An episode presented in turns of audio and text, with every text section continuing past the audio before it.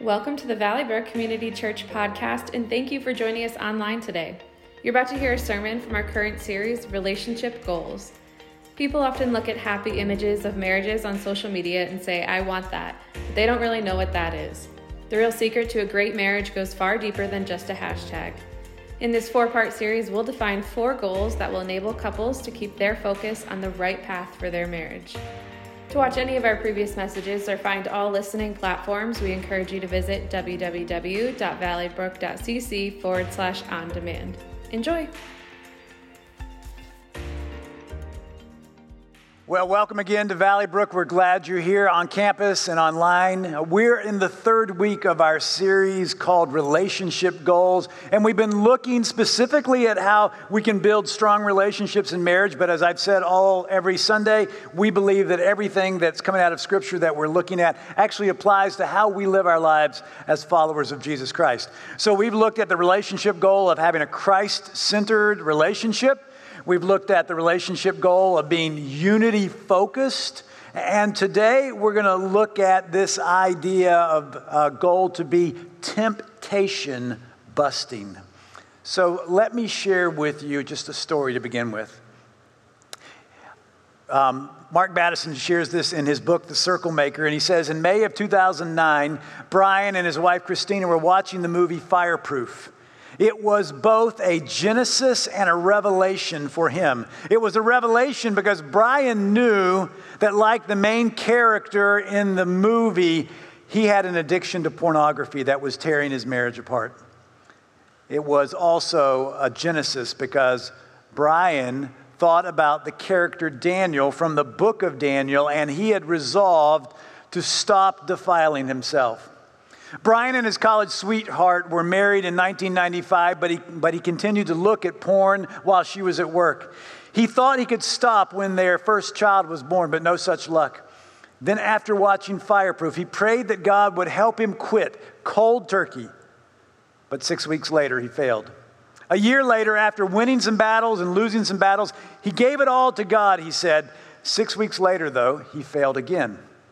And then on June 29, 2010, he actually literally nailed this sin in his life and temptation battle to a cross because he knew Jesus had won the war against sin for all of us on the cross.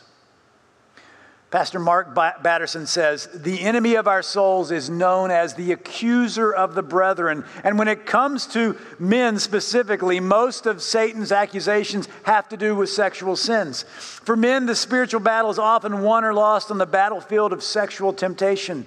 And when we lose a battle, the enemy wants us to give up the fight. But we need to remind ourselves something that actually our enemy also knows. We may lose battles, but God has won the war.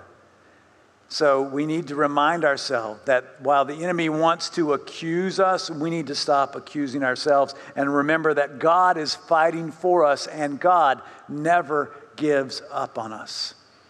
And then Pastor Mark goes back and he continues the story about Brian and Christina. On October 8, 2010, Brian celebrated 100 days of being free of his addiction to porn. It was the longest period of freedom in a quarter century of his life.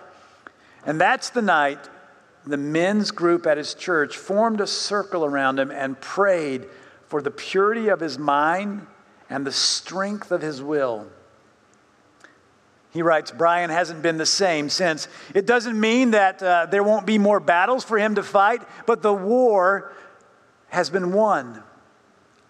It means that he can surround himself with people that will encourage him. And because of that, he's actually begun a small group, a life group in his church to help lead other men in a study on purity. And Brian is winning the battle because Christ already won the war. And now he's praying for men that God is bringing into his circle of influence. You know what I love about Brian and his story is that despite his repeated failures, he kept on trying. It didn't matter if he failed after 6 weeks or after 100 days or after several tries. Here's what we need to recognize. He kept trying, and when you're trying, you're actually not failing. The only way you can truly fail is to quit trying to overcome temptation. If you're still trying, even when you're failing, you're succeeding. God is honored when we don't give up. God is honored when we keep trying. So today we're going to look at this whole idea of trying to break temptation from our lives. Beth Moore has written this. She goes, Satan tailors temptations to our tastes.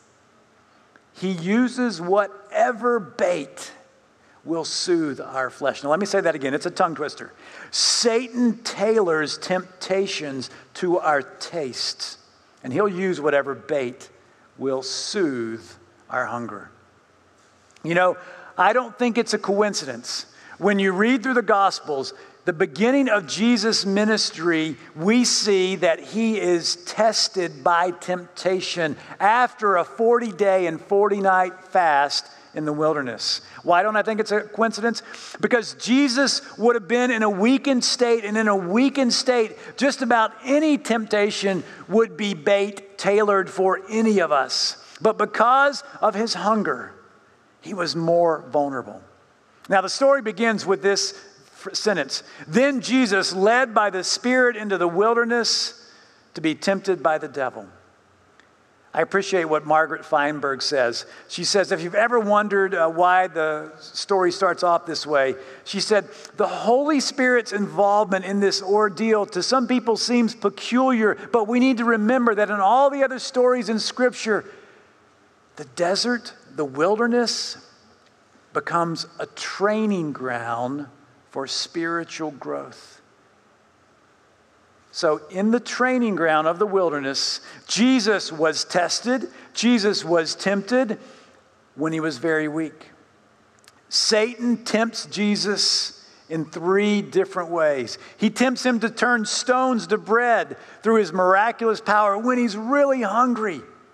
But Jesus doesn't fall for that bait. Interesting to note, Jesus never does a miracle in Scripture to benefit himself. It's always to honor God and to serve people.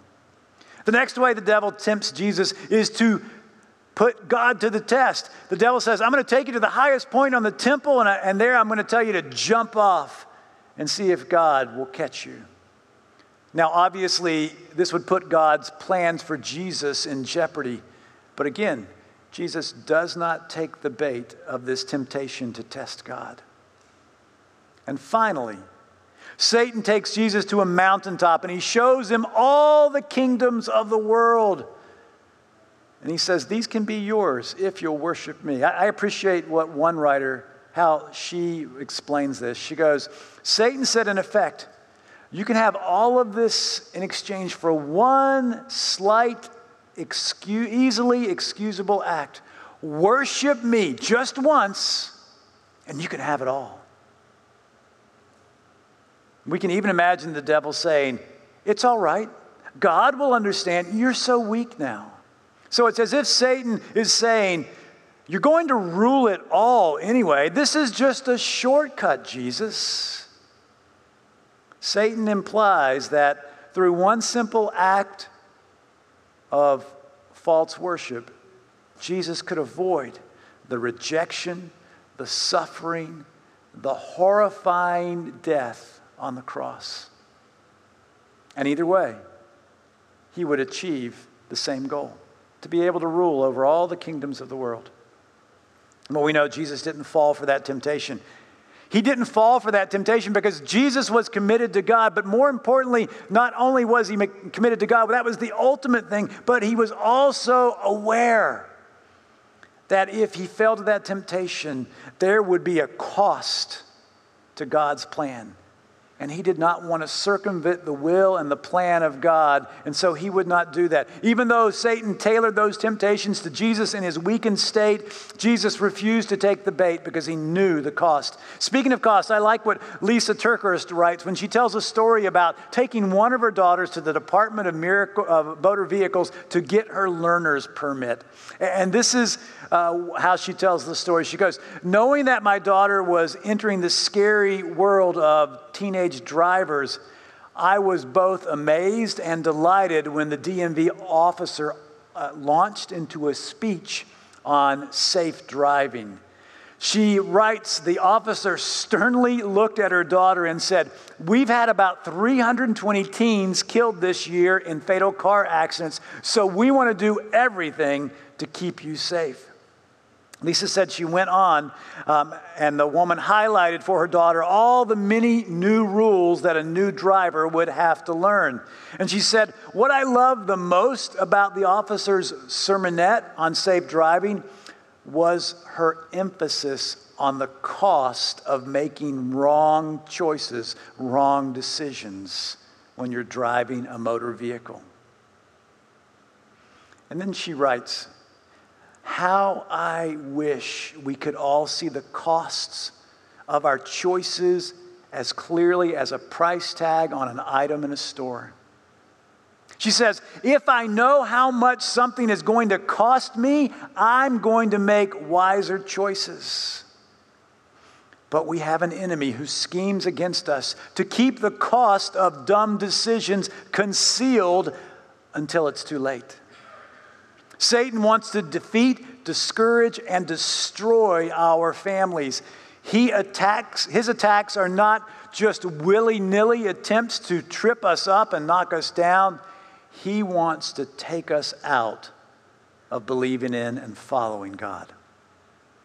Now, the Apostle Paul understood this. He points out to the church in Corinth that Satan wants to outsmart us, that the devil can tempt us and take us down because we are not even aware of the schemes that he's using against us.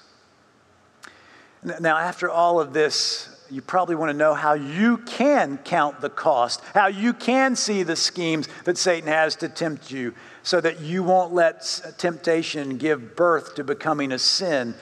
So we're going to look at how we can be temptation-busting followers of Jesus in all of our relationships, but particularly also in our marriages. So first, let's talk about this. The first thing that we need to do when it comes to recognizing that we all can be tempted is we need to look for a way out. Years ago, there was a Saturday Night Live skit that was based on a fictional author named Jack Handy. Jack was known for his odd sense of humor, and his segment was entitled Deep Thoughts with Jack Handy. It was so successful in 1996, the cast wrote a book by Jack Handy called Fuzzy Memories, and in that book, he tells this story. He relates how a bully demanded his lunch money every day when he was a child. And because Handy was smaller than the bully, he just simply gave in to the bully and gave him his lunch money. But then he writes, one day I decided to fight back. I decided I was going to start taking karate lessons. But the lessons were $5 each, and that was a lot of money. So I found it was cheaper to pay the bully, and I gave up karate. You know, the reality is this. Sometimes as followers of Jesus, we have the same attitude toward the temptations that come our way.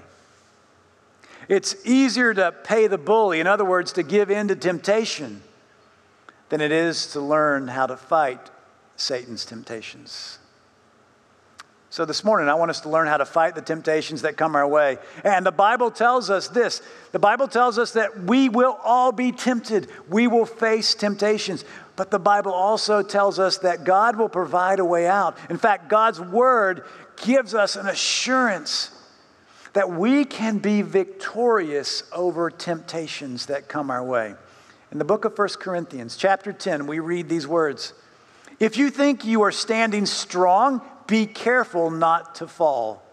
The temptations in your life are no different from what others experience, and God is faithful. He will not allow the temptation to be more than you can stand. But when you are tempted, He will show you a way out so that you can endure. That's good news. You know, the reality is we can claim this promise that when we're tempted, that God is going to provide a way out. Now, claiming that promise doesn't mean that when you face temptation that God's just going to reach in supernaturally and take it away. Sometimes God will do that, but oftentimes what we need to recognize is that God has already done things in the natural world that show us ways that we can escape temptation, the way out. So we need to recognize that God will answer this prayer for us supernaturally and naturally. But we have to recognize that God has done what he's done, but then we have to take the next step. All right? The reality is this: the Holy Spirit may remind you that the way out of temptation is simply by you removing the thing from your life, from your presence, that's tempting you. But maybe you can't remove that thing from your life, so then the Holy Spirit may remind you that you actually have to remove yourself from the presence of the thing that tempts you. The idea here is that we have a response to God's promise. He'll provide us a way out, but we have to take the next step. When God provides that way out, we need to act. So let me just be honest and tell you that there are already a lot of ways out of temptation that God has already provided for us in this world. Let me just give you some examples of some temptations and some ways that God has provided a way out. If you're tempted by pornography, put an internet filter on your computer. Get rid of your smartphone and get a flip phone. Don't watch risque movies. In fact, don't consume media without your spouse if those are areas of temptation. If you find another person attractive enough to indulge in an emotional or a physical affair, then you need to stop that relationship with that person.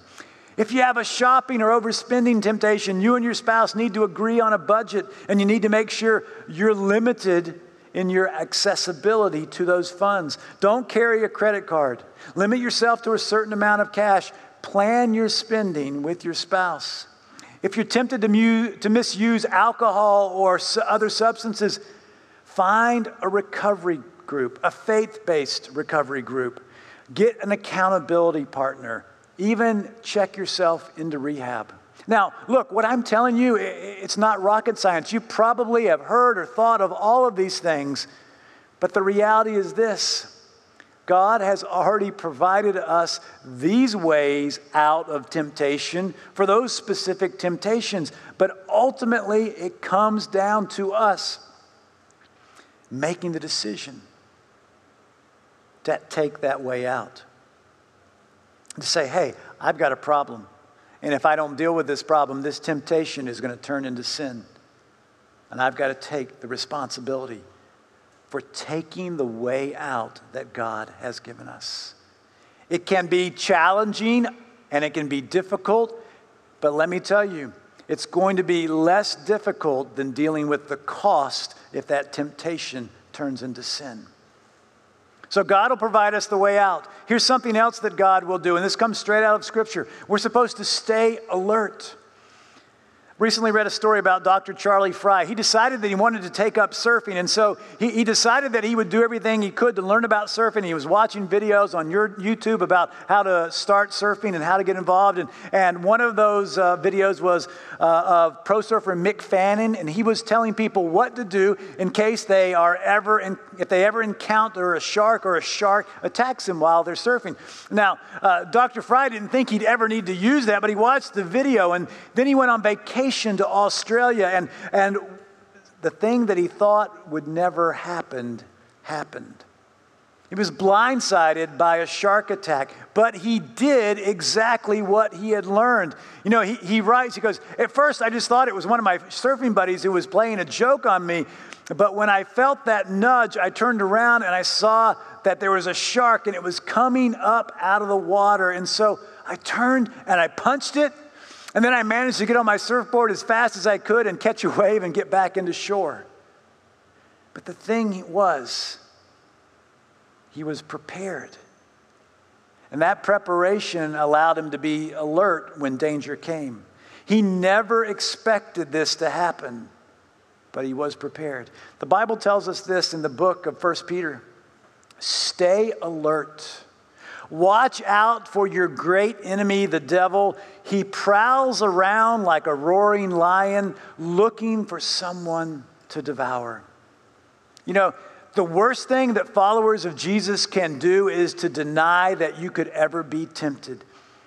We've already looked at the truth that all of us will face temptations. The Bible is clear, listen, that not only will we face temptations, but we're going to fall and make a mistake sometime and sin. Again, that means that we're all susceptible to temptation, but we want to do whatever it takes to protect us from going from temptation to sin. Nothing's wrong with being tempted. It's what we want to avoid, the sin that temptation is a prelude to. So we need to do whatever it takes to stay alert to how God, how Satan will try to make us stumble and fall. And God's word teaches us over and over what to do.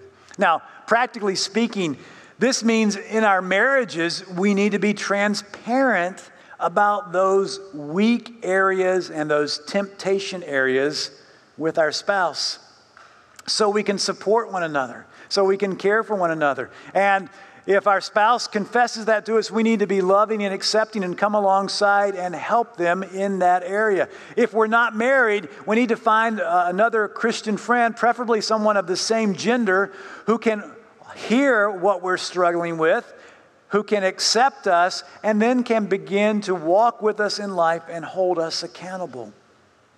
Why? We do all of those things to stay alert. So when it comes to temptation, God has provided us a way out. God has told us to stay alert, but God has also told us something else. In the book of James, we read this verse. He gives us a simple formula for handling temptation. He says, "Submit yourselves then to God, resist the devil, and he will flee from you." So we need to submit and resist. We need to submit ourselves to God, and we need to resist the temptations that come our way from Satan. Now, submitting to God means that we focus ourselves and our lives on following God and following what He's taught us through Jesus.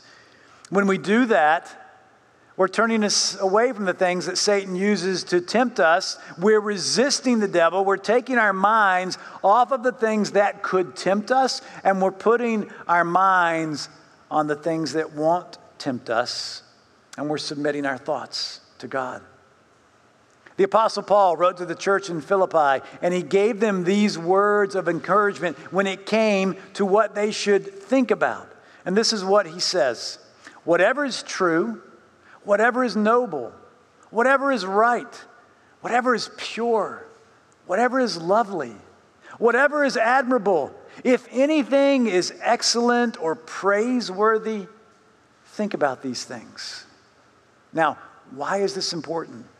Because it's in our minds, it's in our thoughts where temptations spring up. If we submit our minds to God and think on the things that are true and that are right and that are praiseworthy, then there's less room for all of those temptations to come in and cause problems in our lives.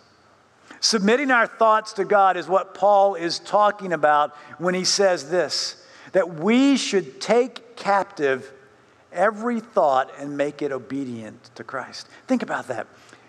Taking our thoughts captive to Christ, taking our thoughts captive means making our thoughts obedient to Christ. Letting our thoughts come under the lordship, the authority of Jesus. The place where temptations arise and give birth to sin is in our brains. When we dwell on thoughts that are not God-honoring, when we dwell on things that tempt us, we've already given Satan a point of leverage in our lives so that he can lead us down the path to sin and do damage in our lives, in our relationships, in our marriages, and in the body of Christ. And so we need to do whatever it takes to prevent that. You know, the Bible tells us this: when we know what's right to do and then we don't do it, it's sin. So let's do the right thing. Let's submit ourselves to God and let's resist the devil. Here's the final thing I want to tell you from Scripture that tells us how we can break up temptation in our lives. Put on your spiritual armor. Put on your spiritual armor. In the book of Ephesians chapter 6, we read these words, "Put on the full armor of God so that you can take your stand against the devil's schemes. For our struggle is not against flesh and blood, but against the rulers, against the authorities, against the powers of this dark world, and against the spiritual forces of evil in the heavenly realms." You know, the armor of God is an illustration that Paul uses to show us how to defend ourselves from the devil's schemes to tempt us. The armor of God includes these things: the belt of truth, the breastplate of righteousness, shoes for the gospel of peace, the shield of faith, the helmet of salvation, and yes, the sword of the Spirit. Now, I want you to notice that most of that armor is to protect you, to defend you from an attack. In fact, the only part of the armor that is for offense is the sword of the Spirit. You know, in sports, you often hear a coach say that a good offense starts with a good defense. It's difficult for your opponent to strike you when you don't have a place of weakness in your defense. The armor of God gives you a strong and solid position from which to defend yourself from temptation. So let's just think through the armor of God. So, with the belt of truth, strengthen your knowledge of the truth of God, of the truth of Scripture, and consider how you can use it to defend yourself from Satan's attacks. Think about the breastplate of righteousness, and then pursue the righteousness of God in your life, in your relationships, in your marriage, in your actions, in your thoughts, in your words. And then you've put up a huge wall of defense from any attacks of temptation. Think about the shoes of the gospel of peace that allow us to take that message of the gospel to others. So when we think about the gospel of peace and we meditate on it and think about how it can permeate everything we think and everything we say, it allows us to put a defense about what's in our head so that Satan can't attack us. Then think about the shield of faith. When we do things to build up our faith, to strengthen our belief in God, to strengthen our ability to believe and follow Him, we are putting up a huge defense that allows us to combat those temptations and also to continue to grow in faith. And then think about the helmet of salvation. The helmet of salvation is we've all been saved by faith. It's not by anything that we do. It's not by good works. So putting on the armor of God, the helmet of salvation, reminds us that we're saved by faith and reminds us to do those things that will encourage us in our faith and remind us that even when we make mistakes, even when we sin, even when we fail, we haven't lost the war, even though we've lost the battle. So we can remember that we're saved not by the things that we do, and we're not damned by the things we can do that we do. We can be forgiven and restored in our faith to God. So putting on the armor of God allows us to have a defense system to thwart the devil's plans, to attack our relationships and our marriages and everything.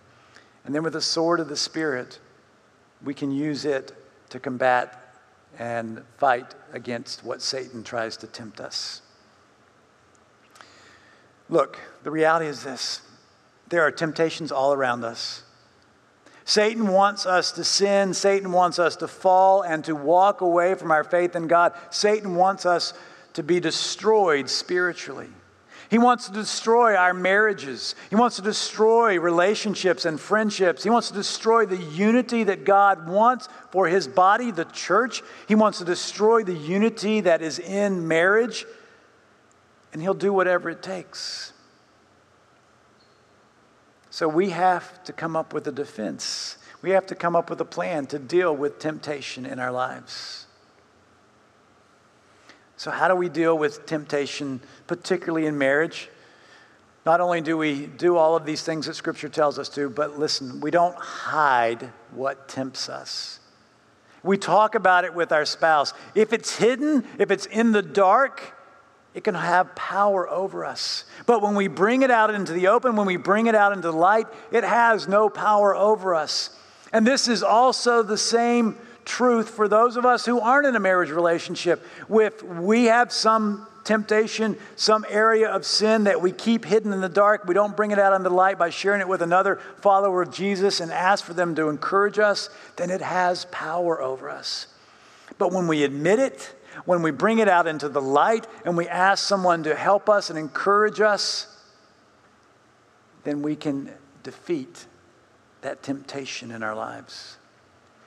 So I want to give you a challenge as I bring this message to a close. And I'm going to give you a challenge if you're married and if you're not married. So if you're married, here's the challenge. I want you to sit down with your spouse and ask and answer this question. Here's the question. In our marriage, where are we currently most vulnerable for spiritual attack? In other words, where are our weak areas of temptation? Where are we most vulnerable from spiritual attack? And then discuss it candidly, openly, and then pray for one another. Resolve to continue to pray for one another. If you're not married, that's fine. The same question is one that you need to wrestle with. You need to ask yourself, where am I most vulnerable in my life for spiritual attack? For spiritual attacks, where am I most vulnerable to the temptations in my life? And then share that with that fellow Christ follower and ask them to encourage you and hold you accountable. It's important that we do this so that we can fight against the temptations that will come our way. So as I wrap up today's message, I want to close in prayer for all of us that we'll be able to deal with the temptations that come our way. But I also want to say this. There may be some of you here or online who say, well, you know, I've never really begun a relationship with Jesus, and so I need to do that. And so I'm going to let you do that at the beginning of this prayer. So I'm going to invite everybody to bow their heads and close their eyes. And I'm going to lead you in a prayer to tell Jesus that you believe in him and want to follow him. And then I'm going to pray over all of us to be able to do battle against the temptation in our lives. So let's pray. Father, we thank you so much that you love us and that you sent Jesus into the world and into our lives to destroy the power of sin. And that you've also given us a way to deal with temptation. But right now, Lord, I want to pray with anyone who has never professed faith in Jesus but wants to today. And if that's you, just simply where you are, put these words in your own words and pray them back to God. Here's the first phrase. Dear God, I believe in Jesus.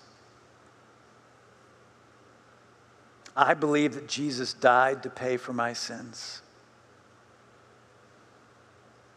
And I believe that Jesus rose again from the dead.